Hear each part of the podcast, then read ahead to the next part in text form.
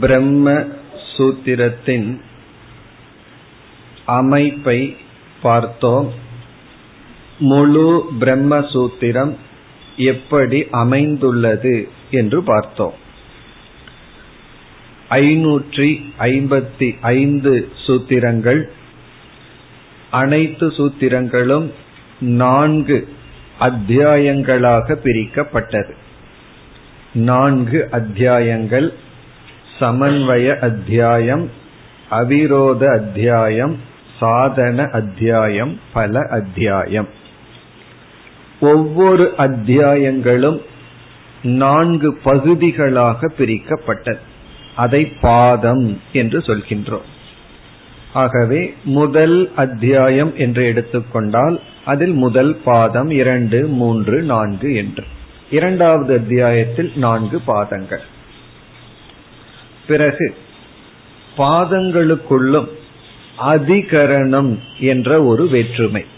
அதிகரணம் என்றால் தலைப்பு டாபிக் ஒவ்வொரு அதிகரணமும் ஒரு முக்கிய கருத்தை அல்லது மைய கருத்தை கொண்டிருக்கும். உதாரணமாக ஒரு அதிகரணத்தில் ஒரு உபனிஷத் மந்திரம் எடுத்துக்கொண்டு அந்த மந்திரமே விளக்கப்படும் சில அதிகரணங்கள் ஒரே ஒரு சூத்திரம் கொண்டதாக இருக்கும். பல அதிகரணங்களில் பல சூத்திரங்கள் இருக்கும். இவ்விதம் அத்தியாயம் பாதங்கள் அதிகரணம் சூத்திரம் இவ்விதம் அமைந்துள்ளது என்று நாம் பார்த்தோம். பிறகு சூத்திரத்தினுடைய லட்சணம் பார்த்தோம். சூத்திரம் எப்படி இருக்க வேண்டும்? அல்பாட்சரம் போன்ற நியமங்கள். குறைவான சொற்களாக இருக்க வேண்டும். அசந்திக்தம் சந்தேகமில்லாமல் குறிப்பிடப்பட்டிருக்க வேண்டும். சாரவத் பிரயோஜனத்துடன் வாக்கியம் இருக்க வேண்டும். விஸ்வதோமுகம் பல கோணத்தில் விளக்கம் இருக்க வேண்டும். பிறகு அஸ்தோபம் தேவையற்ற சொற்கள் இருக்கக்கூடாது. அனவத்தியம் தெளிவாக இருக்க வேண்டும். முரண்படும் கருத்தை கூறக்கூடாது. இதெல்லாம் சூத்திரத்தினுடைய லட்சணம். பிறகு அதிகரத்தினுடைய லட்சணத்திற்கு நாம் வந்தோம். அதைத்தான் மேற்கொண்டு நாம் பார்க்க வேண்டும். அதிகரணம் என்றால் டாபிக் தலைப்பு. ஒவ்வொரு அதிகரணத்திலும் ஐந்து அங்கங்கள் ஐந்து கருத்துக்கள் பேசப்பட்டிருக்க வேண்டும். முதல் கருத்து விஷயக. விஷயக என்றால் சப்ஜெக்ட் மேட்டர் இந்த அதிகரணத்துல எது விஷயத்துக்கு விசாரத்துக்கு எடுத்துக்கொள்ளப்பட்டுள்ளது என்று. இரண்டாவது சம்சய செய்வ சந்தேகம் என்ன? இதுதான் ஸ்ருதி வாக்கியம். இந்த ஸ்ருதி வாக்கியத்தை நம்ம விசாரம் பண்ண போறோம். அது வந்து விஷயம். சந்தேகம்னா அதுல என்ன சந்தேகம் இருக்கிறதுனால விசாரம் செய்கின்றோம்? மூன்றாவது பூர்வ பக்ஷக பூர்வ பக்ஷினா தவறான கருத்தை உடையவன். நான்காவது உத்தரம் பூர்வ பக்ஷ ததா உத்தரம். உத்தரம்னா பதில்.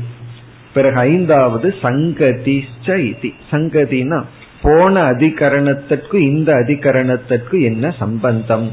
இது பஞ்ச அங்கம். இந்த ஐந்தும் சாஸ்திரே அதிகரணம் ஸ்மிருதம்.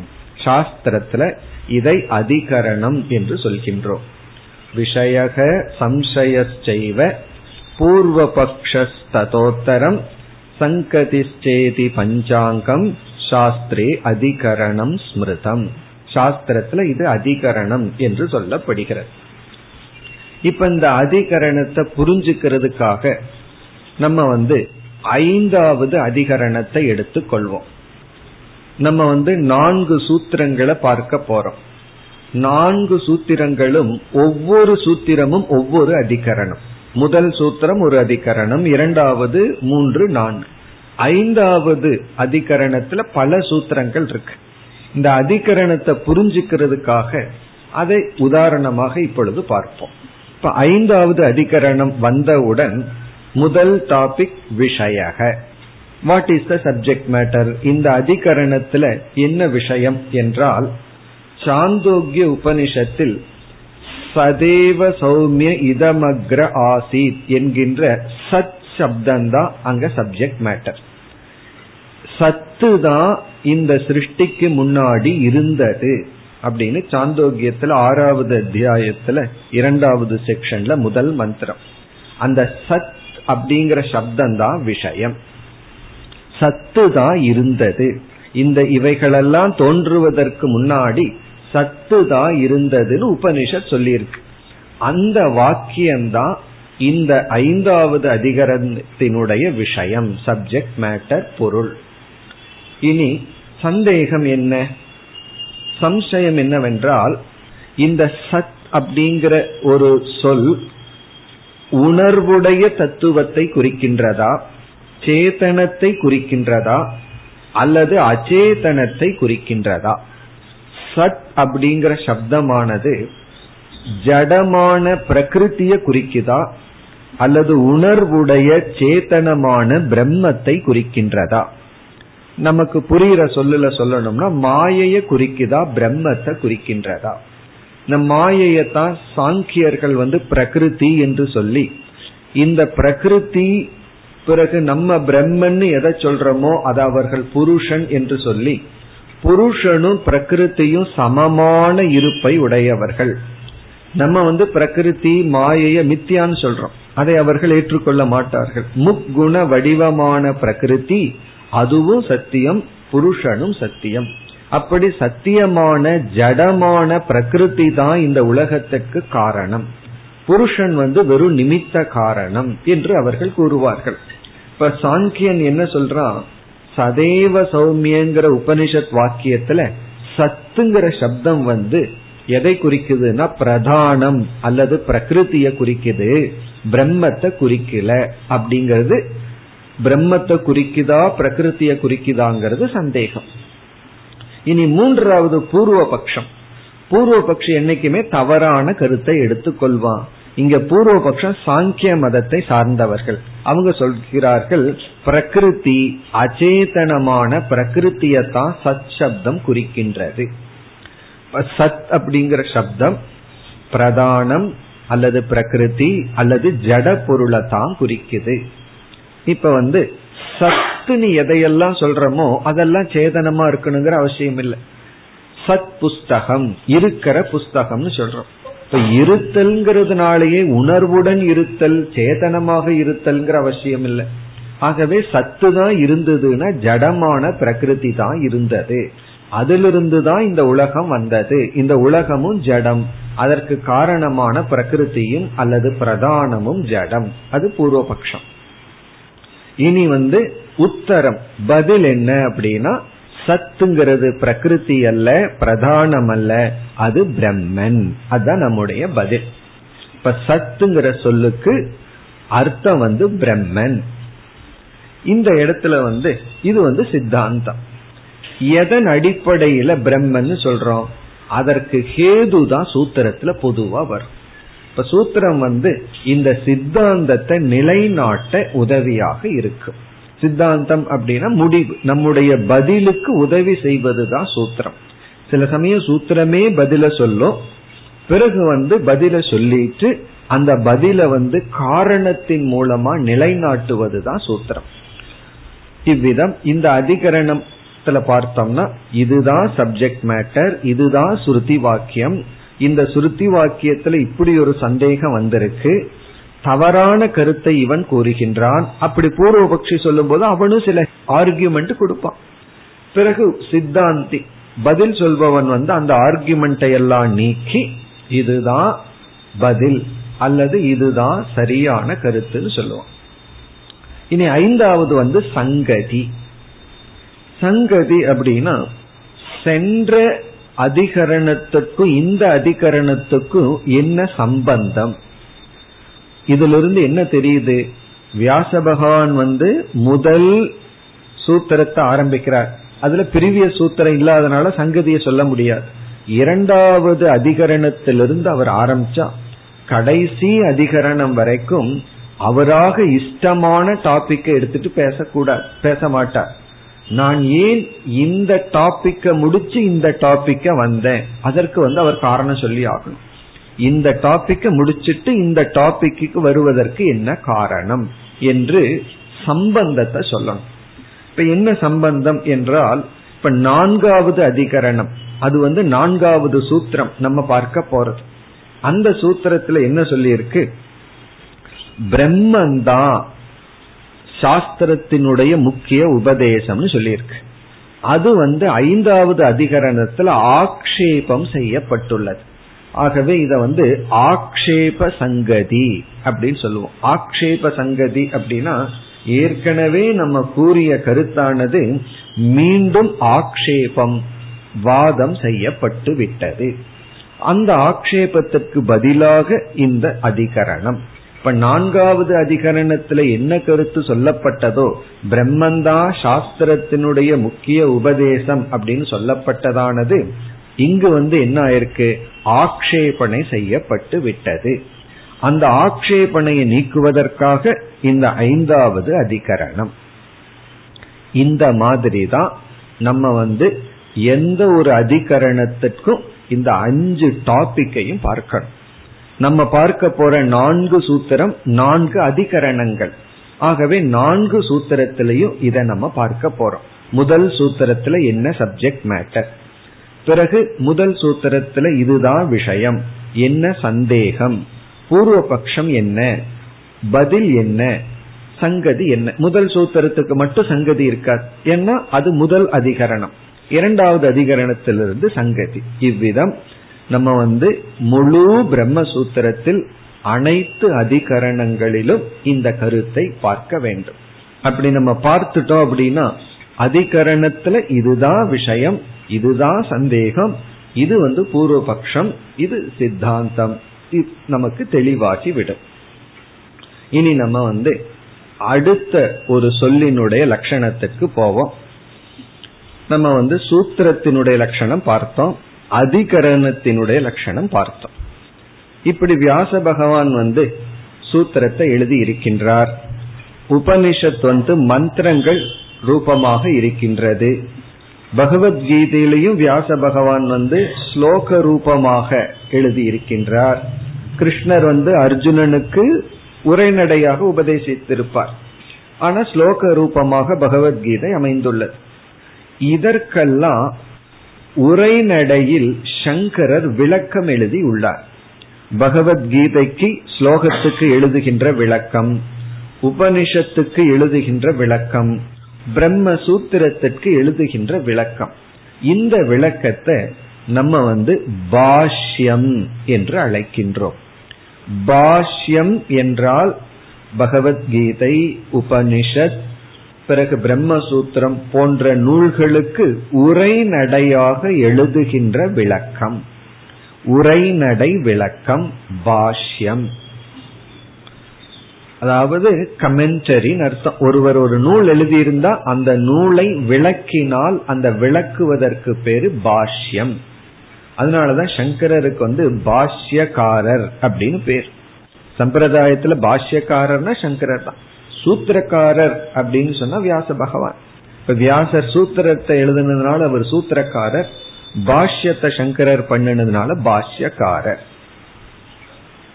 இப்ப வந்து சங்கரர் வந்து என்ன பண்ணியிருக்கார்? பிரம்மசூத்திரம் பகவத்கீதை பிறகு உபனிஷத். இதற்கு விளக்கம் எழுதியிருக்கார். எதற்கு விளக்கம் எழுதியிருக்காரோ அந்த நூலை வந்து மூலம் அப்படின்னு சொல்லுவோம். மூலம் அப்படின்னா அது பகவத்கீதையோ உபனிஷத்துக்களோ அல்லது சூத்திரமோ. அந்த மூலத்துக்கு மூலம்ங்கிறது முக்கியம். அதற்கு இவர் விளக்கம் எழுதுனா பாஷ்யம்னு சொல்றோம்.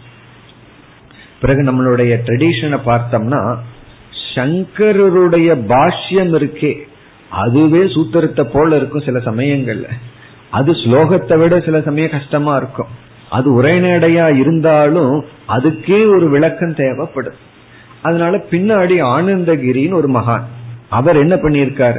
சங்கரர் எதற்கெல்லாம் பாஷ்யம் எழுதினாரோ ஒவ்வொரு வரியை எடுத்துக்கொண்டு அவர் விளக்கம் எழுதினார். அப்ப அது எவ்வளவு பெருசா இருக்கும்? அப்போ ஆனந்தகிரிங்கிறவர் என்ன பண்ணிருக்காரு? அவர் மூலத்துக்கே போக மாட்டார். சில சமயம் மூலத்தையும் பண்ணுவார். அதைத்தான் சங்கரர் பண்ணிட்டார். இவர் நேர சங்கரருடைய வாக்கியம் ஒவ்வொரு சென்டென்ஸுக்கும் கனெக்ஷன் கொடுப்பார். ஏன் இந்த சென்டென்ஸுக்கு அப்புறம் இந்த சென்டென்ஸ் சங்கரர் மனசுல என்ன நினைச்சிட்டு இப்படி எழுதியிருக்கார் அப்படின்னு சொல்லி சங்கரருடைய பாஷ்யத்தை விளக்கி ஒரு விளக்கம் உள்ளது. அத வந்து சம்ஸ்கிருதத்துல டீகா அப்படின்னு சொல்வார்கள். டீகா அப்படின்னா பாஷ்யத்துக்கு விளக்கம். இப்ப எப்படி எல்லாம் விரிஞ்சிட்டு போகுது? மூலம் இருக்கு. அது நமக்கு படிச்சா புரியாதுன்னு சொல்லி சங்கரர் பாஷ்யம் எழுதியிருக்க பாஷ்யத்தை படிச்சாலே நமக்கு வந்து புரியாம இருக்கும் விளங்காம இருக்கும். ஆகவே டீகா டீகாக்காரர் அப்படின்னு சொன்னா ஆனந்தகிரி அப்படிங்கிறவர். அவர் வந்து சங்கரர் செய்த இந்த மூன்று நூல்களுக்கான பாஷ்யத்திற்கும் அவர் விளக்கம் எழுதியிருக்கார். பிறகு அண்மையில வந்த மற்றவர்கள் பார்த்தார்கள். இந்த ஆனந்தகிரி எழுதின டீக்காவே சில சமயம் புரிய மாட்டேங்குது.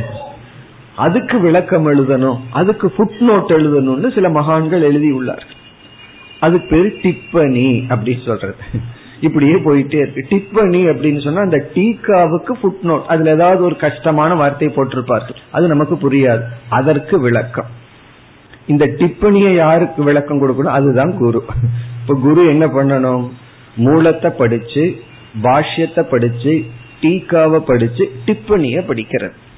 டிப்பணி அப்படின்னு சொன்னா முக்கியமான சொற்களுக்கான விளக்கம். அது மட்டுமல்ல சில பேர் ஆனந்தகிரிக்கும் விளக்கம் கொடுப்பார்கள். இப்படி போயிட்டே இருக்கும். இவ்விதம் நம்முடைய சம்பிரதாயத்துல ஒரு மூலம் கிடைச்சதுன்னு சொன்னா அதை சும்மா விடாம பிச்சு எடுத்து விடுவார்கள்.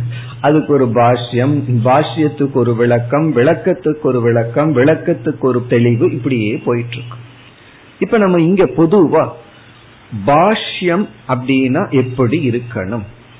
பாஷ்யத்தினுடைய லட்சணம். பாஷ்யக்காரர் எப்படி பாஷ்யம் செய்கின்றார்? அதை இப்ப பார்ப்போம். இந்த இடத்துல பிரம்மசூத்திரத்திற்கு சங்கரர் விளக்கம் எழுதும் பொழுது அவர் எப்படி செய்துள்ளார்? அதை நம்ம இப்ப பார்க்கின்றோம். சூத்ரார்த்தோ வர்ணியதே எத்திர சூத்திர அர்த்தக வர்ணியதே எத்திர சூத்ரார்த்தக வர்ணியதே எத்திர முதல் பகுதி.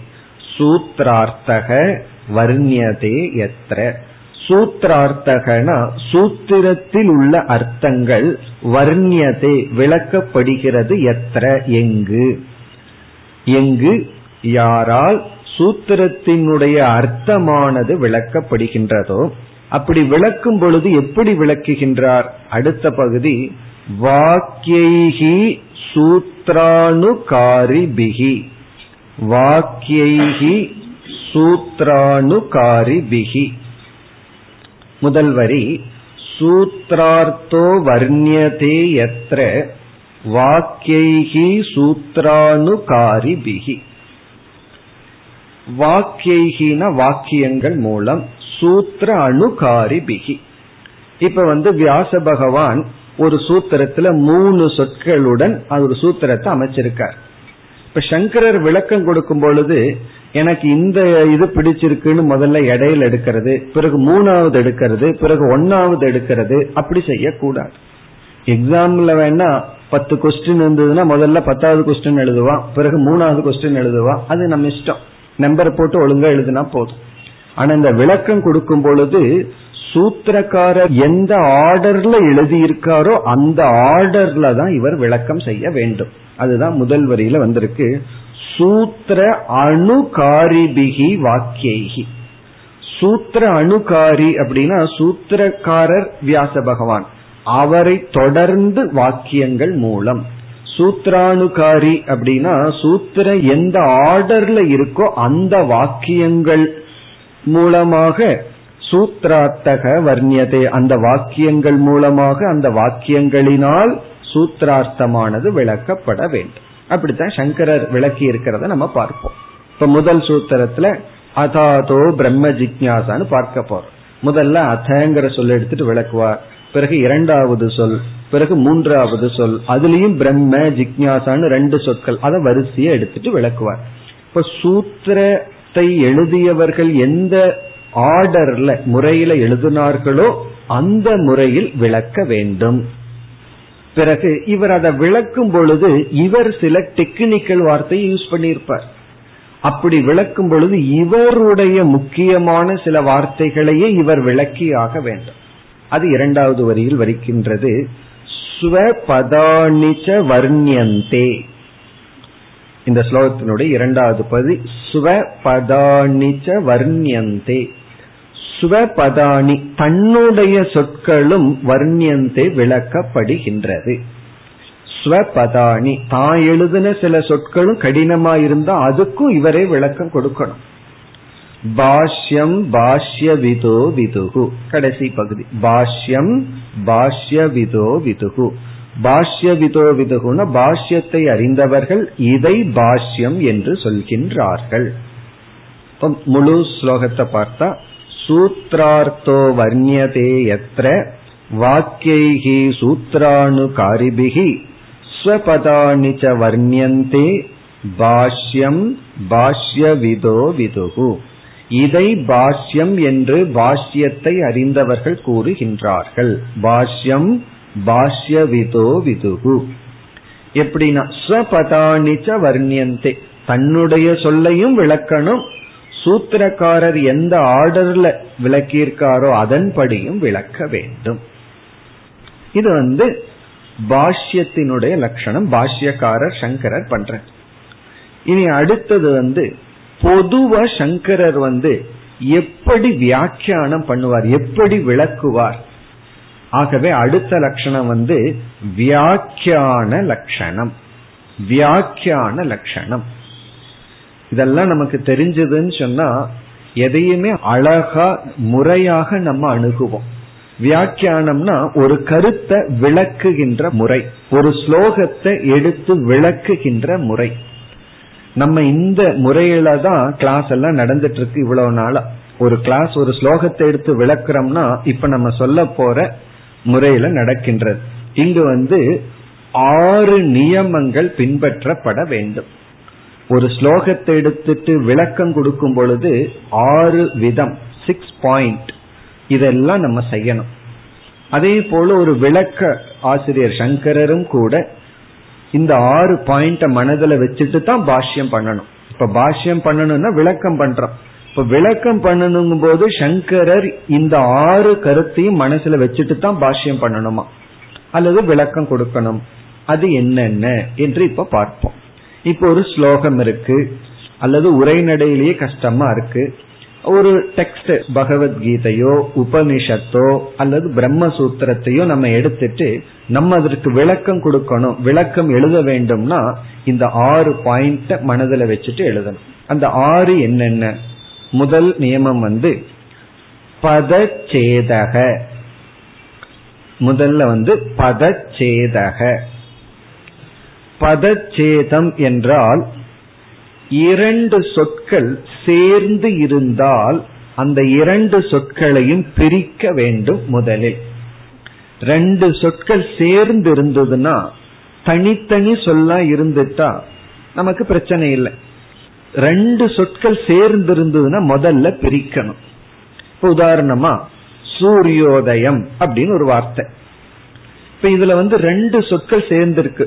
சூரியனுடைய உதயம் இப்பொழுது இருக்கும் அப்படின்னு இருந்தது. சூரியனுடைய உதயம் இன்று காலை ஆறு மணிக்கு அப்படின்னு ஒரு வாக்கியம் இருந்தது வச்சுக்கோமே.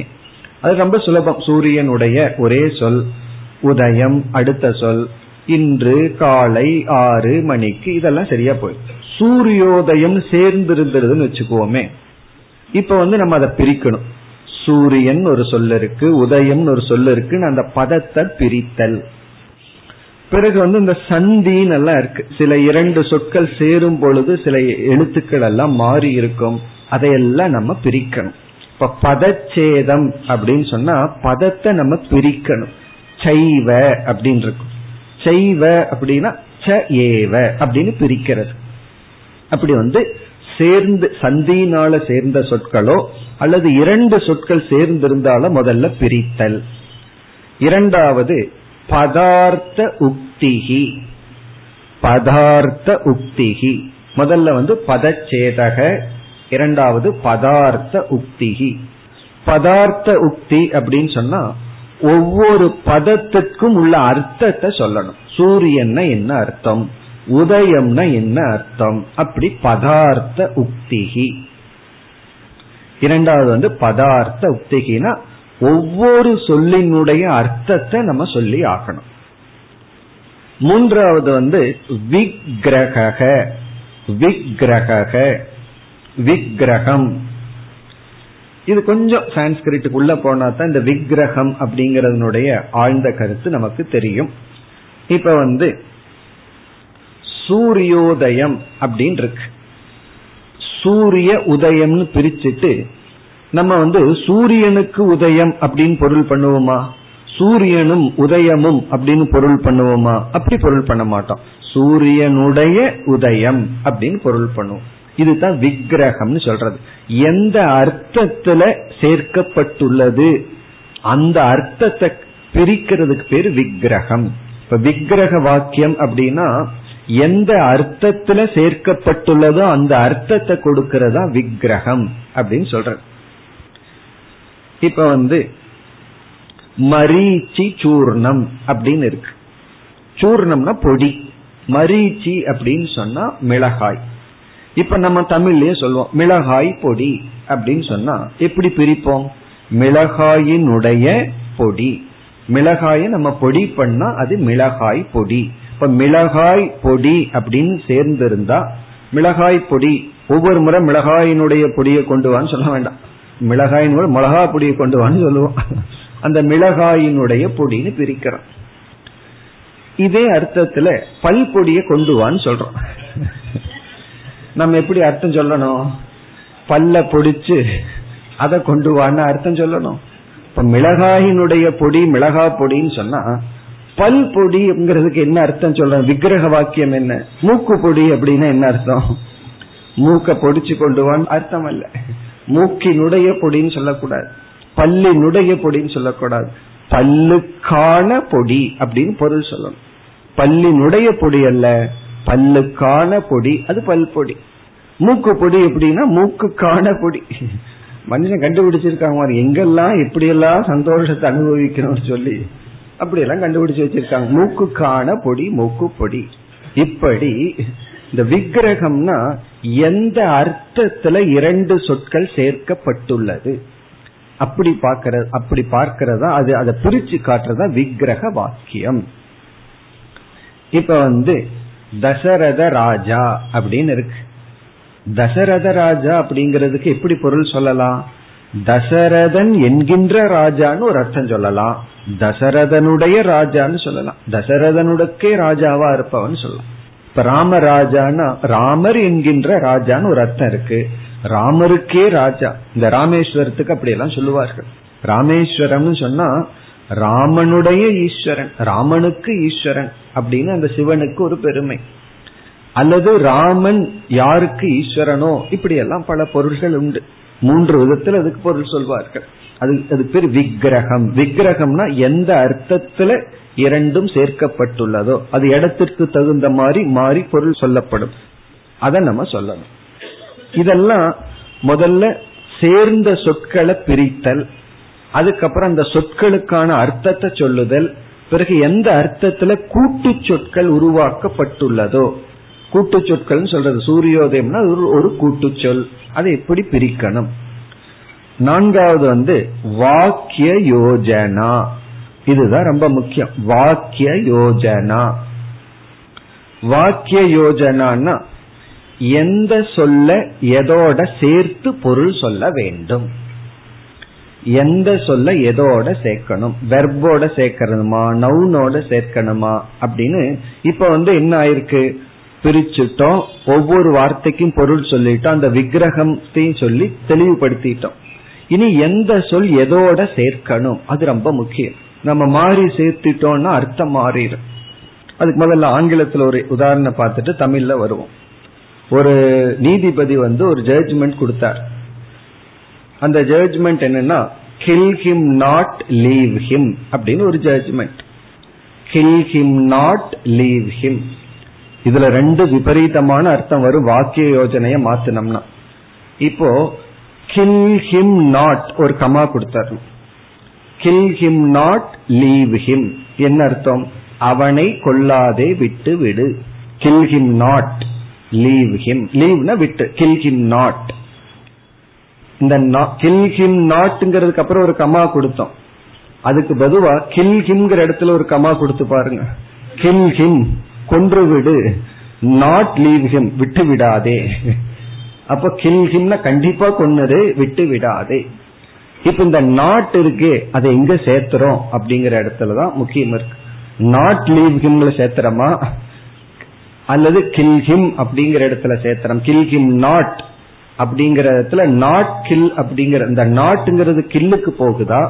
நாட் கில்ங்கிற அர்த்தத்துக்கு போகுதா? நாட் லீவ் அப்படிங்கிற அர்த்தத்துக்கு போகுதா? இதான் வாக்கிய யோஜனை.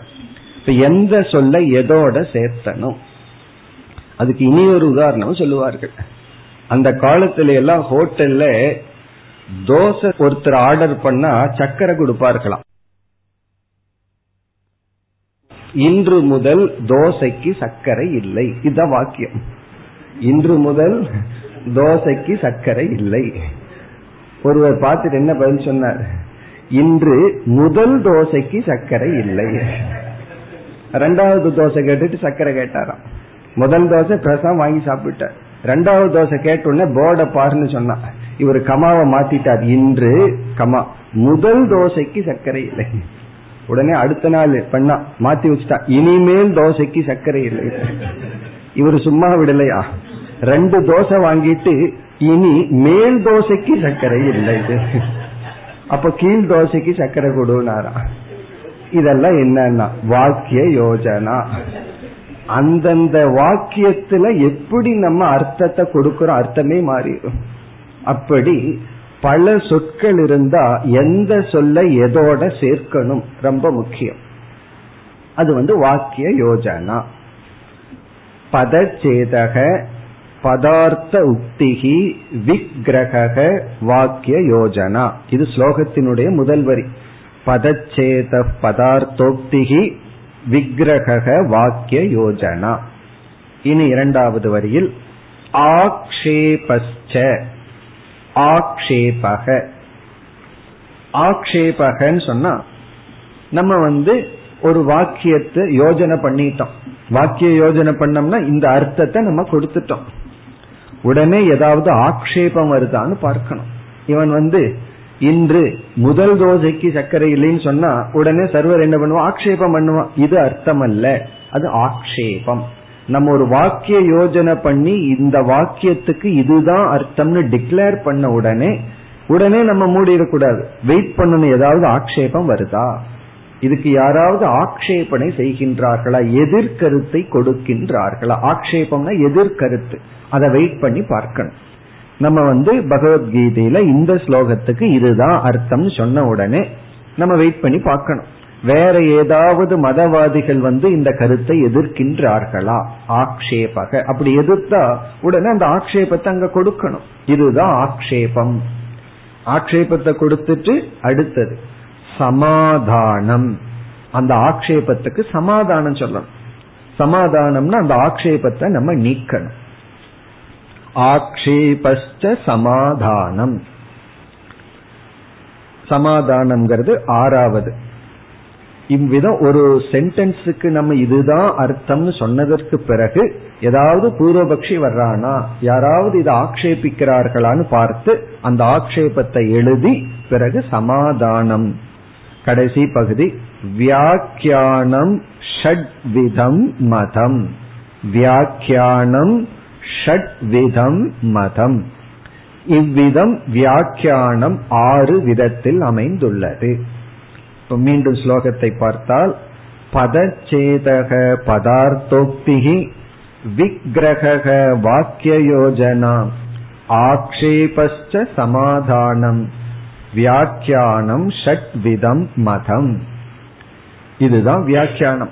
இதிலிருந்து இதை நம்ம படிச்சு தெரிஞ்சிட்டோம் அப்படின்னா ஒரு ஸ்லோகத்தை எடுத்து நம்ம விளக்கும் பொழுது இந்த ஆறு நியமத்துடன் விளக்கணும்.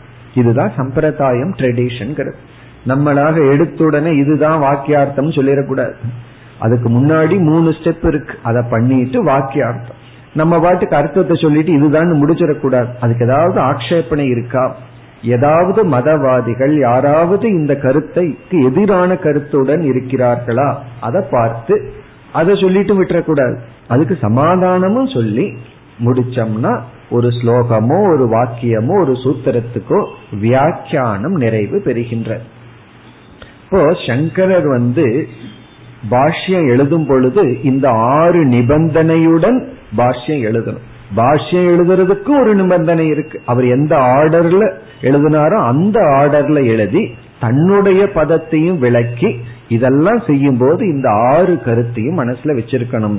நம்ம சங்கரருடைய பாஷ்யத்தை பார்த்தோம்னா இது ஆறையும் நம்ம பார்க்கலாம். சில இடங்கள்ல ஆக்ஷேபனையும் இருக்காது. எளிமையான கருத்தா இருக்கும். இப்ப கிருஷ்ணர் வந்து பாஞ்சஜன்யம்ங்கிற சங்க ஊதுனார்னா அதுக்கு என்ன ஆக்ஷேபனை வரப்போகுது? அதுக்கெல்லாம் ஆக்ஷேபனை இருக்காது. அப்படி எந்த இடத்துல சந்தேகம் வருதோ நுண்ணிய கருத்து இருக்கும் அங்க ஆக்ஷேபணம் வரும். இருந்தா உடனே அந்த ஆக்ஷேபனையை போடுவார். பிறகு சமாதானம் சொல்லி விளக்குவார். அப்படி சங்கரர் மட்டுமல்ல சம்பிரதாயத்தில் வந்தவர்களுடைய வியாக்கியானம் எல்லாம் இந்த விதத்தில் அமைந்திருக்கும். இனி வந்து நம்ம அடுத்த விசாரத்திற்கு செல்லலாம். அடுத்தது நம்ம சதுசூத்ரிக்கு செல்கின்றோம். சதுசூத்ரியினுடைய அமைப்பு. இதற்கு முன்னாடி முழு பிரம்மசூத்திரம் எப்படி அமைந்துள்ளதுன்னு பார்த்துட்டோம். அந்த பிரம்மசூத்திரம் வந்து எப்படி அமைஞ்சிருக்கு? அது அப்படி அமையும் பொழுது நம்ம பாஷ்யம் சூத்திரம் வியாக்கியானம் அதிகரணம் போன்ற வார்த்தைகளை எல்லாம் அறிமுகப்படுத்தினதுனால அதனுடைய லட்சணத்தை எல்லாம் பார்த்தோம். இனி நம்ம பார்க்க போற சதுசூத்ரி நான்கு சூத்திரங்களினுடைய அமைப்பை பார்த்துருவோம். ஏன்னா இதெல்லாம் நம்ம பார்த்துட்டோம்னா தான் டீப்பா போகும்போது நம்ம எங்க இருக்கோம்னு தெரியும். நம்ம வந்து என்ன பார்க்க போறோம்னு ஏரோப்ளைன்ல இருந்து இந்த இதா சிட்டிய பாக்கிறது போல சிட்டிக்குள்ள போறதுக்கு முன்னாடி மேல இருந்து பாக்கிறது போல அந்த பேர்டு வியூன்னு சொல்லுவார்கள். அப்படி நம்ம வந்து இப்ப பாக்கிறோம் இந்த சதுசூத்ரி அப்படின்னா முதல் நான்கு சூத்திரங்கள். ஒவ்வொரு சூத்திரமும் ஒவ்வொரு அதிகரணம் ஒவ்வொரு டாபிக் ஃபர்ஸ்ட் சூத்திரம் ஒரு மேஜர் டாபிக் ஒரே அதிகரணம் ஒரே சூத்திரம். இரண்டாவது சூத்திரம் பார்த்தா அது ஒரு அது ஒரு டாபிக் அது ஒரு சூத்திரம். அதே போல மூன்றாவது அதிகரணம் மூன்றாவது சூத்திரம் நான்காவது அதிகரணம் நான்காவது சூத்திரம். இதெல்லாம் முதல் அத்தியாயத்தில் முதல் பாதத்தில் முதல் நான்கு அதிகரணம். இனி வந்து முதல் சூத்திரத்தினுடைய சாராம்சம் என்ன? ஃபர்ஸ்ட் சூத்திரத்துக்கு வர்றோம். முதல் அதிகரணம் முதல் சூத்திரம். அந்த முதல் சூத்திரம் வந்து பிரம்மத்தை பற்றிய விசாரம் பண்ணணுமா பண்ண கூடாதா அதான் ஃபர்ஸ்ட் விசாரம். அதாவது ஃபர்ஸ்ட் விசாரமே வியாச பகவான் பிரம்மசூத்திரம் எழுதணுமா வேண்டாமா? அவசியமா இல்லையா? இப்ப ஃபர்ஸ்ட் சூத்திரம் வந்து பிரம்ம விசாரக ஆரம்பணீயம் வா நவா. பிரம்மத்தை பற்றிய விசாரம் ஆரம்பிக்கப்பட வேண்டுமா வேண்டாமா? இதுதான் ஃபர்ஸ்ட் விசாரம். அப்ப நம்முடைய ஃபர்ஸ்ட் விசாரம் என்ன? விசாரம் பண்ணணுமா வேண்டாமா? அதை முடிவு பண்ணிட்டு விசாரம் பண்ணுவோம். அதனால இனிமேல் ரகலை பண்ணணும்னா முதல்ல அதை முடிவு பண்ணணும். நம்ம ரகலை பண்ணலாமா வேண்டாமா? அதுக்கு ஒரு ரகலை பண்ணி அப்புறம் ரகலை பண்றதுனா பண்ணலாம். ஆர்கியூ பண்றதுக்கு முன்னாடி சில பேர் இப்ப ஆர்கியூ பண்ணலாமா வேண்டாமா? அதே போலதான் விசாரங்கிறது பெரிய ரகல மாதிரி. அதை செய்யலாமா வேண்டாமா? பூர்வபக்ஷி சொல்லுவான் ரகலைக்கு இடமே இல்லையே. நம்ம சொல்லுவோம் இல்ல ரகலைக்கு இடம் இருக்கு. அப்படின்னு சொல்லுவோம். இந்த இடத்துல வந்து சாஸ்திரத்தினுடைய அறிமுகமாக இது வருகிறது. டெக்னிக்கலா நம்ம பார்க்க போறோம். அனுபந்த சதுஷ்டய சித்தி. இப்ப முதல் சூத்திரம் வந்து அனுபந்த சதுஷ்டய சித்திகி. அது என்ன சித்தி பண்ணுது முதல் சூத்திரம்? அனுபந்த சதுஷ்டயத்தை சித்தி செய்கின்றது. அனுபந்த சதுஷ்டயம்னா மறந்துட்டமே அப்படின்னு சொன்னா பிரம்மன் அப்படிங்கிறது தான் விஷயம் விஷய சித்திகி. பூர்வபக்ஷி சொல்ல போறான் முதல் சூத்திரத்துல பிரம்மன் ஒண்ணு இருந்தா தானே விசாரம் பண்ணணும் அது இல்லையே இல்லாதது எதுக்கு விசாரம் பண்ணணும்னு சொல்லுவான். பிறகு நம்ம சொல்ல கொஞ்சம் யோசிச்சு பார்ப்பா இருக்கு அப்படிம்போம் சரி இருந்ததுன்னே வச்சுக்கோமே. முதல் சூத்திரத்துல பூர்வபக்ஷி சொல்லுவான். அது கர்ம காண்டத்திலேயே விசாரம் பண்ணி உங்களுக்கு புரிஞ்சாச்சே. ஆகவே அவசியம் இல்லைன்னு சொல்லுவான். இப்ப முதல் சூத்திரத்துல விஷயமே இல்லைன்னு சொல்லுவான். இல்ல இருக்குன்னு வச்சுக்குவோமே நமக்காக விட்டு கொடுக்கறான். சரி பிரம்மன் ஒண்ணு இருந்தாலே அது ஜெய்மினியே பண்ணிட்டாரு வியாசர் எதற்கு வரணும் அப்படின்னு சொல்லி ஆகவே வியாச பகவான் பிரம்மசூத்திரத்தை ஆரம்பிக்க வேண்டிய அவசியம் இல்லை. வியாசர் வந்து பிரம்மசூத்திரம்ங்கிற சாஸ்திரத்துல ஆரம்பிக்கும் போது பூர்வபக்ஷி வந்து கேட்கிறான் நீ ஆரம்பிக்க வேண்டிய அவசியமே இல்லையே எதுக்கு ஆரம்பிக்கிற? பிரம்மத்தை விளக்குறதுக்கு. ஒரு பூர்வபக்ஷி சொல்லுவான் அது இருந்தா தானே விளக்குறதுக்கும்பா. இனி ஒரு பூர்வபக்ஷி சொல்லுவான் சரி இருக்குன்னு வச்சுக்கோமே அது ஏற்கனவே ஜெய்மினினால விளக்கப்பட்டாச்சு நீ எதுக்கு செய்யணும்? ஆகவே நீ வந்து பிரம்மசூத்திரத்தை ஆரம்பிக்க கூடாது இப்படி ஒரு அப்செக்ஷன் பிறகு அடுத்தது என்ன சொல்லுவான்? சரி பிரம்மன் இருக்கு அது விசாரிக்கப்படல. அதை யாரு படிக்க போறா? யார் இந்த பிரம்மத்தை விசாரம் பண்ண போறா? அதிகாரியே கிடையாது. இத படிக்கிறதுக்கு ஆள் இல்ல. ஆள் இல்லாத நீ பண்ணி வச்சு என்ன பிரயோஜனம்? சரி வியாச பகவான் நிரூபிக்கிற இல்லப்பா நீ வராட்டியும் பரவாயில்ல வேற நாலு ஆளு பேர் வருவார்கள் அப்படின்னு சொன்னாலும் சரி அந்த ஒரு அதிகாரி வந்து இந்த விஷயத்தை படிக்கிறான் இதனால என்ன பிரயோஜனம்? பிரம்மத்தை விசாரம் பண்றதுனால பிரயோஜனம் இல்லைன்னு சொல்லுவான். இப்ப வியாச பகவான் என்ன சொல்ல போறார்? நான் எழுத போற பிரம்மசூத்திரத்துக்கு சப்ஜெக்ட் மேட்டர் இருக்கு. இந்த சப்ஜெக்ட் மேட்டர் வேற எங்கேயுமே டீல் பண்ணி முடிவடையப்படவில்லை. பிறகு இதை பின்பற்றுகின்ற இதை தெரிஞ்சுக்கிறதுக்கு ஆள் இருக்கு. அது மட்டுமல்ல இதனால பிரயோஜனம் இருக்கு. இதெல்லாம் தான் முதல் சூத்திரத்துல நிலைநாட்டி ஆகவே வியாசர் சொல்ல போறார் வேதாந்த விசாரம் செய்யப்பட வேண்டும். இப்ப முதல் சூத்திரத்தினுடைய சித்தாந்தம் முடிவுரை என்னன்னா வேதாந்த விசாரம் ஆரம்பிக்கப்பட வேண்டும். அதான் ஃபர்ஸ்ட் சூத்திரமே. அது நம்ம வந்து உள்ள போய் டீப்பா பார்க்க போறோம். இப்ப முதல் சூத்திரத்துல நம்ம பார்க்க போற அர்த்தம் வேதாந்த விசாரம் பண்ணணும். பூர்வபக்ஷி என்ன சொல்லுவான் பண்ண வேண்டாம். அதுக்கு அவன் காரணம் கொடுப்பான். அந்த காரணத்தை எல்லாம் நீக்கி இந்த காரணத்தினால விசாரம் பண்ணணும். இதுதான் ஃபர்ஸ்ட் சூத்திரம். இப்ப ஃபர்ஸ்ட் சூத்திரம் வந்து பிரம்ம விசாரக ஆரம்பணீயம் பிரம்ம விசாரக ஆரம்பணீயம் அனுபந்த சதுஷ்டய சத்வாத். அதுதான் ஃபர்ஸ்ட் சூத்திரம். இனி இரண்டாவது சூத்திரம் பிரம்ம லட்சணம் பிரம்மத்தினுடைய லட்சணம் இரண்டாவது சூத்திரத்துல வருது. இரண்டாவது சூத்திரம் இரண்டாவது அதிகரணம். நம்ம பார்க்க போற இரண்டாவது சூத்திரத்துல பிரம்ம லட்சணம் மூன்றாவது சூத்திரம் வந்து பிரம்ம பிரமாணம். இந்த பிரம்மத்தை எந்த பிரமாணத்தின் மூலமாக அறிந்து கொள்ள முடியும்? பிரம்மத்தை போதிக்கின்ற ஞானத்தை கொடுக்கும் கருவி. அது மூன்றாவது சூத்திரம். நான்காவது சூத்திரம் பிரம்ம விசாரம். பிரம்ம விசாரம்னா பிரம்மந்தா ஸ்ருதியினுடைய தாற்பய விஷயம்.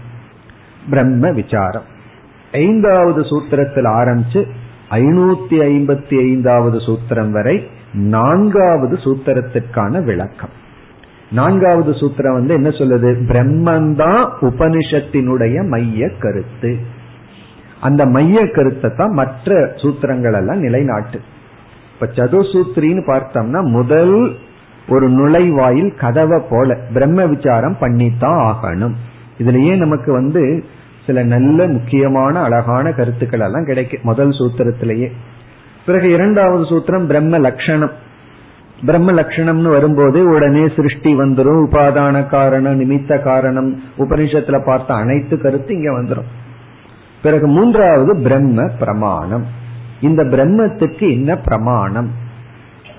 பிறகு நான்காவது கருத்து இப்படிப்பட்ட பிரம்மந்தான் இந்த லட்சணத்துடனும் இந்த பிரமாணத்தினாலும் அறியப்படும் பிரம்மந்தான் அனைத்து உபனிஷத்துக்களினுடைய மைய கருத்து.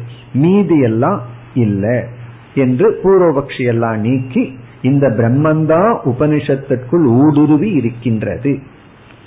இதுதான் நாம பார்க்க போகின்ற நான்கு சூத்திரங்கள். இப்ப நம்ம வந்து ரொம்ப சுருக்கமா ஒவ்வொரு சூத்திரத்துல என்ன விஷயம்னு பார்த்துட்டோம். முதல் சூத்திரத்துல என்ன மைய கருத்து இரண்டாவது சூத்திரத்துல என்ன இருக்கு மூன்றுல நான்குல என்ன இருக்குன்னு பார்த்துட்டோம். இந்த நான்கு சூத்திரத்தை நம்ம படித்தாலேயே நமக்கு முழு சாஸ்திரத்தினுடைய ஒரு அறிவு முழுமை நமக்கு கிடைச்சிடும் என்டையர் உபனிஷத் என்டையர் சாஸ்திரத்தினுடைய நிறைவு நமக்கு கிடைச்சிடும் அதற்கு மேலையும் டீப்பா அனலைஸ் பண்ணணும்னு விரும்புனா ஒவ்வொரு அடுத்த அதிகரணத்துக்குள்ள எல்லாம் நம்ம போலாம். ஆனா நம்மளுடைய ஒரு கிளாரிட்டிக்கும் தெளிவுக்கும் மோக்ஷத்துக்கும் ஒரு முழுமையான அறிவுக்கும் இந்த நான்கு சூத்திரமே போதும். இந்த நான்கு சூத்திரத்துக்கும் சங்கரர் எழுதிய விளக்கத்துடன் சம்பிரதாயத்துல சதுசூத்ரி என்று படித்து இந்த சதுசூத்ரியினுடைய விளக்கம் புஸ்தகத்து மேல புஸ்தகம் இருக்கு. சங்கரர் வந்து ஒரு வழி எழுதியிருப்பார். நூறு பக்கத்துக்கு அந்த ஒரு வரிக்கான விளக்கம் இருக்கும். எதுக்கு இந்த சதுசூத்திரிக்குள்ளேயே அவ்வளவு விஸ்தாரமா போகுது. பின்னாடி வந்த ஆச்சாரியர்கள் என்ன செய்தார்கள்? சங்கரருடைய பாஷ்யத்தையும் சதுசூத்திரியையும் இணைத்து சதுசூத்திரிக்குள் இவ்வளவு கருத்துக்கள் இவ்வளவு தலைப்புகளுடைய விஷயங்கள் இருக்கு அப்படின்னு விளக்கினார்கள். இனி அடுத்தது நம்ம பார்க்க போறது இந்த சதுசூத்திரிக்குள்ள நான்கு சூத்திரத்திற்குள் சங்கரருடைய பாஷ்யத்தை சேர்த்து நாலு சூத்திரம் அதற்கு சங்கரர் எழுதிய பாஷ்யத்தை சேர்ந்து நவவர்ணகம் என்று சதுசூத்திரியை பிரிப்பார்கள். சதுசூத்ரி வந்து இப்ப எப்படி பிரிக்கப்படுகிறது? நவ வர்ணகம் நவ அப்படின்னா ஒன்பது. வர்ணகம் அப்படின்னு சொன்னா மேஜர் டாபிக் ஒன்பது கருத்துக்கள் ஒன்பது முக்கிய கருத்துக்கள் சப்ஜெக்ட் மேட்டர் இந்த சதுசூத்திரிக்குள்ள அமைந்துள்ளது. இப்ப என்ன செய்துள்ளார்கள்? நான்கு சூத்திரத்தை ஒன்பது மேஜர் டாபிக்க பிரித்துள்ளார்கள். இது வந்து சங்கரோட பாஷ்யத்தை சேர்ந்து. இந்த டிவிஷன் வந்து சூத்திரத்தின் அடிப்படையில் இல்லை. சங்கரருடைய விளக்கத்தோடு சேர்ந்து சதுசூத்திரியை ஒன்பது வர்ணகமாக பிரிப்பார்கள். அதனால நமக்கு வந்து டிராவல் பண்றதுக்கு ரொம்ப சௌரியமா இருக்கும் நம்ம வந்து இப்ப முதல் வர்ணகம் இரண்டாவது வர்ணகம் அப்படியே பார்த்துட்டு போறோம். இப்படி ஒன்பது மேஜர் டாபிக்க நம்ம பார்க்க போறோம். பார்க்கறதுக்கு முன்னாடி அந்த ஒன்பது என்னன்னு பார்த்துருவோம். அந்த கியூரியாசிட்டி எல்லாம் போயிருமே. அது என்ன ஒன்பதுன்னு பார்த்துட்டு ஒவ்வொன்றாக உள்ள போறோம். போக போகின்றோம் இந்த வர்ணகம் அப்படின்னா ககனம் அர்த்தம் வர்ணயதி இது வர்ணகம். ககனம் அர்த்தம். ககனம்னா மிக மிக ஆழமான ஆழமான அர்த்தத்தை வர்ணயந்தி விளக்குவது என்பது வர்ணகம். ஆழமான அர்த்தத்தை விளக்குவது வர்ணகம். வர்ணகம்னா வியாக்கியானம் அப்படின்னு சொல்லலாம். விளக்கம். டாபிக் தலைப்பு. இப்ப நம்ம எப்படி பார்க்கணும்? ஒன்பது வர்ணகமாக சதுசூத்ரி பிரிக்கப்பட்டுள்ளதுன்னா அது எப்படி பிரிக்கப்பட்டுள்ளதுன்னு பார்ப்போம். முதல் வர்ணகம் வந்து முதல் வர்ணகம் அத்தியாச பாஷ்யம். சங்கரர் பிரம்மசூத்திரத்திற்கு எழுதிய அத்தியாச பாஷ்யம். அத்தியாசம்ங்கிற தலைப்புல ஒரு இன்ட்ரோடக்ஷன் எழுதியிருக்க. சங்கரரே ஒரு இன்ட்ரோடக்ஷன் கொடுத்திருக்க அந்த இன்ட்ரோடக்ஷன் வந்து அத்தியாசத்தை பற்றியது. அத்தியாசத்தை பற்றிய விளக்கம். ஒரு சிறு பாஷ்யம். அந்த சிறு பாஷ்யம் வந்து முதல் வர்ணகம். இப்ப முதல் வர்ணகத்தை என்னன்னு சொல்லலாம்? அத்தியாச வர்ணகம். ஃபர்ஸ்ட் வர்ணகம் வந்து அத்தியாச வர்ணகம். அதாவது சங்கரர் பிரம்மசூத்திரத்திற்கு எழுதிய அத்தியாச பாஷ்யம். அது ஒரு ஒரு பக்கம் அவ்வளவுதான் வரும். ஒரு பக்கம் ஒன்றரை பக்கம் வரும். அந்த ஒன்றரை பக்கத்துல சங்கரர் எழுதிய முகவுரை வந்து அத்தியாச பாஷ்யம். சங்கரருடைய முகவரை மூன்று முகவரை சம்பிரதாயத்துல ரொம்ப ஃபேமஸா இருக்கு. ஒன்று வந்து பிரம்மசூத்திரத்துக்கு அவர் எழுதிய அத்தியாச பாஷ்யம். இரண்டாவது வந்து பிருகதாரண்யக்க உபனிஷத்திற்கு அவர் கொடுத்த சம்பந்த பாஷ்யம். அதை நம்ம பார்த்திருக்கோம். பிருகதாரண்யக்க உபனிஷத்துல சம்பந்த பாஷ்யம் சொல்லி கர்மகாண்டத்துக்கு ஞான காண்டத்துக்குள்ள சம்பந்தத்தை எழுதினார். அதுக்கு பேரு சம்பந்த பாஷ்யம் அப்படின்னு பேர். அது ரொம்ப ஃபேமஸா இருக்கு. இப்ப சம்பந்த பாஷ்யம்ங்கிறது பிருகதாரண்யத்தினுடைய இன்ட்ரோடக்ஷன் அத்தியாச பாஷ்யம்ங்கிறது அவருடையது. பிரம்மசூத்திரத்தினுடைய இன்ட்ரோடக்ஷன் பிறகு கீதா பாஷ்யம். பகவத்கீதைக்கு ஒரு இன்ட்ரோடக்ஷன் கொடுத்திருக்கார். ஒரு சிறிய இன்ட்ரோடக்ஷன் அதுவும் ஃபேமஸ் இப்ப பகவத்கீதையை சங்கரர் விளக்கும் பொழுது ஒரு முகவரை தானாக கொடுத்திருக்கார். எப்படி நம்ம ஒவ்வொரு உபனிஷத் பார்க்கும் பொழுது இண்டிபெண்டா ஒரு இன்ட்ரோடக்ஷன் பார்த்துட்டு உபனிஷத்துக்குள்ள போறோம். அதே போல சங்கரர் வந்து இந்த மூன்றுக்கும் கொடுத்தது நம்ம சம்பிரதாயத்துல மிகவும் பிரசித்தியாகி இருக்கின்ற. இப்ப நம்ம வந்து அந்த அத்தியாச பாஷ்யமே முதல் வர்ணகம். இப்ப சதுசூத்ரிங்கிறதுல நம்ம சங்கரர் பாஷ்யத்தோடு சேர்ந்து ஒன்பதா பிரிச்சிருக்கோம். இனி இரண்டு மூன்று நான்கு. இந்த மூன்று வர்ணங்கள் முதல் சூத்திரத்தில் உள்ளது. ஃபஸ்ட் சூத்திரத்துக்குள்ள இரண்டாவது வர்ணகம் மூன்றாவது வர்ணகம் நான்காவது வர்ணகம். அப்ப முதல் சூத்திரத்துக்குள்ளேயே மூணு மேஜர் டாபிக் அதற்கு முன்னாடி சங்கரருடைய அத்தியாச பாஷ்யம். இரண்டு மூன்று நான்கு அது என்னன்னு வரிசையா பார்ப்போம். இப்ப இரண்டாவது வர்ணகம். இப்ப இரண்டாவது மூன்றாவது நான்காவது இந்த மூன்று வர்ணகமும் முதல் சூத்திரத்திற்குள்ளேயே இருக்கின்ற. இப்ப முதல் சூத்திரத்துக்குள்ள மூணு மேஜர் டாபிக் இப்ப இரண்டாவது வர்ணகம் வந்து அகதார்த்த வர்ணகம்.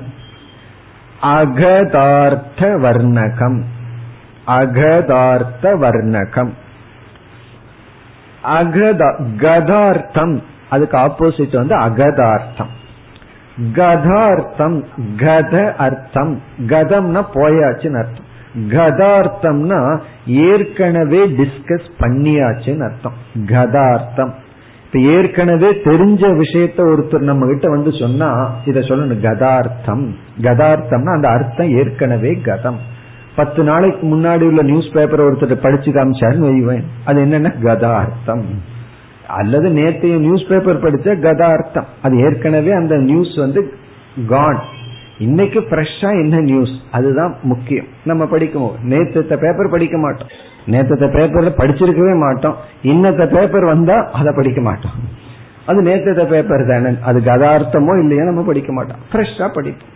அப்போ இங்க பூர்வபக்ஷி வந்து என்ன சொல்றா? நீ வந்து பிரம்மத்தை பற்றி எதுக்கு எழுத ஆரம்பிக்கிற? அது ஏற்கனவே அந்த பிரம்மன் வந்து கர்மகாண்டத்துல விசாரிக்கப்பட்ட விஷயம்தானே. சில உபாசனைகளுக்கெல்லாம் தேவதைய சொல்லும் போது அதுல பிரம்மன் எல்லாம் வந்தாச்சேன்னு சொன்னா சொல்லி வியாச பகவானிடம் பூர்வபக்ஷி சொல்றான். உன்னுடைய பிரம்மன் வந்து கர்மகாண்டத்திலேயே கதார்த்தம்ங்கிறான். கர்மகாண்டத்திலேயே விசாரிக்கப்பட்டாச்சுன்னா வியாச பகவான் சொல்றாரு அகதார்த்தம்.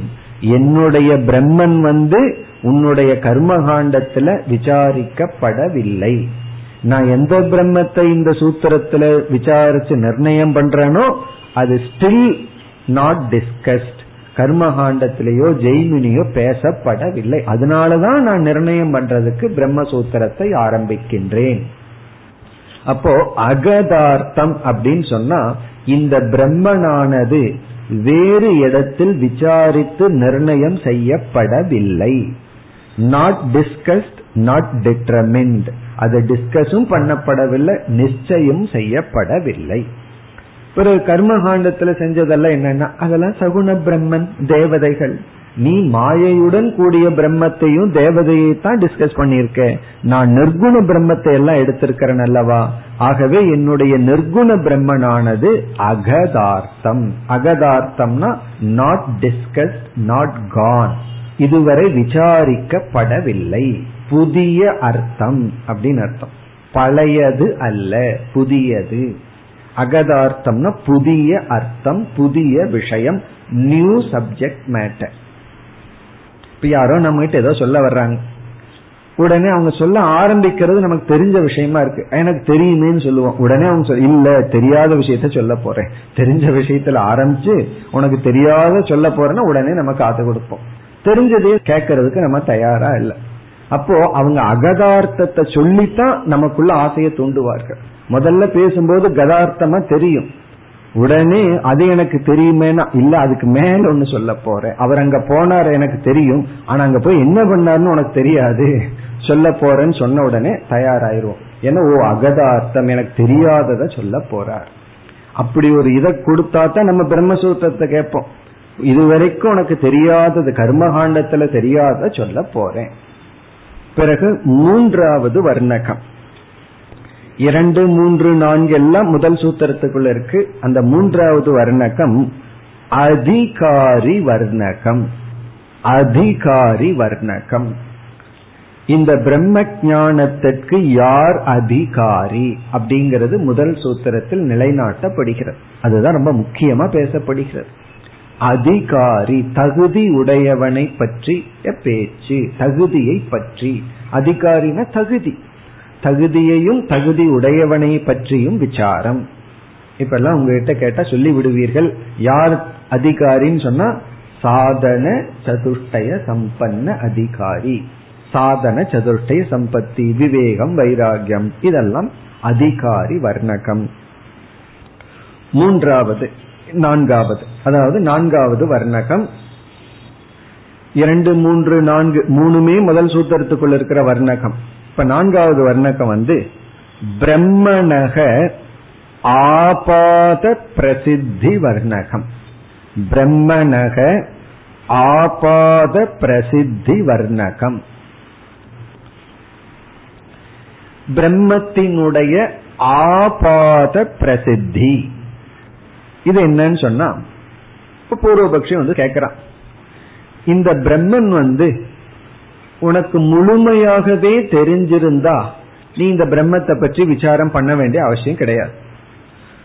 பிரம்மன் ஒன்னு இருக்குன்னு முழுமையாகவே தெரியல அப்படின்னு சொன்னா உன்னால விசாரம் பண்ண முடியாது. எங்கேயோ தூரத்துல நம்ம டெலஸ்கோப்புக்கு அப்பாற்பட்ட ஒரு கோள் இருக்கு. அதை எடுத்து நம்ம விசாரமே பண்ண முடியாது. ஏன்னா நம்மளுடைய விஷனுக்குள்ளேயே வரல. பிறகு நமக்கு எது தெளிவா தெரியுதோ அதை விசாரம் பண்ண வேண்டிய அவசியம் இல்லை. ஆகவே பூர்வபக்ஷி கேட்கிறான் பிரம்மத்தை உனக்கு தெரியுமா தெரியாதா? தெரியும்னு சொன்னீங்கன்னா எதுக்கு பிரம்மசூத்திரத்துல விசாரம் பண்ணணும்? ஏற்கனவே உனக்கு தான் பிரம்மத்தை தெரியுதே. தெரியாதுன்னா தெரியாதது எப்படி உன்னால விசாரம் பண்ண முடியும்? அப்படின்னு கேட்டுருவோம். அப்ப தெரியுமாங்கிற கேள்விக்கு தெரியும்னு சொன்னாலும் தெரிஞ்சது எதுக்கு விசாரம் பண்ணணும்? கதார்த்தம் தெரியாதுன்னா தெரியாத விஷயத்த உன்னால எப்படி எடுத்து விசாரம் பண்ண முடியும்? அதுவே உனக்கு தெரியாதே அப்படிமா. அப்ப சங்கரர் சொல்லுவார் அது தெரிஞ்சும் தெரியாம இருக்கு. ஆபாதம்னா அறகுறையாக பிரசித்தி தெரிந்திருக்கின்றது. பிரம்மணக ஆபாத பிரசித்தினா பிரம்மத்தினுடைய முழுமையான அம்சம் அறியப்படவில்லை. பிரம்மத்தினுடைய ஆபாத ஞானம். ஆபாத ஞானம்னா வேக் நாலேஜ் அர்த்தம். அது தெரிஞ்சிருக்கு அதே சமயத்தில் தெரியவில்லை. தெரிந்தும் தெரியாமல் இருக்கின்றது. தெரிஞ்ச மாதிரி இருக்கு. அதனால விசாரம் பண்றோம். ஆகவே ஆபாத பிரசித்தி. அதனாலதான் பிரம்மத்தை விசாரம் பண்ண வேண்டிய அவசியம். அதெல்லாம் அத்தியாச பாஷ்யத்திலையும் நம்ம தெளிவாக்குவோம். ஆபாத பிரசித்தி. இப்படி முதல் வர்ணகம் அத்தியாச பாஷ்யம் இரண்டு மூன்று நான்கு முதல் சூத்திரம் மேலும் அடுத்த வகுப்பில் தொடர்வோம் ॐ पूर्णमधः पूर्णमिधं पूर्णात् पूर्णमुदच्छते पूर्णस्य पूर्णमादाय पूर्णमेवावशिष्यते ॐ शान्ति शान्ति शान्तिः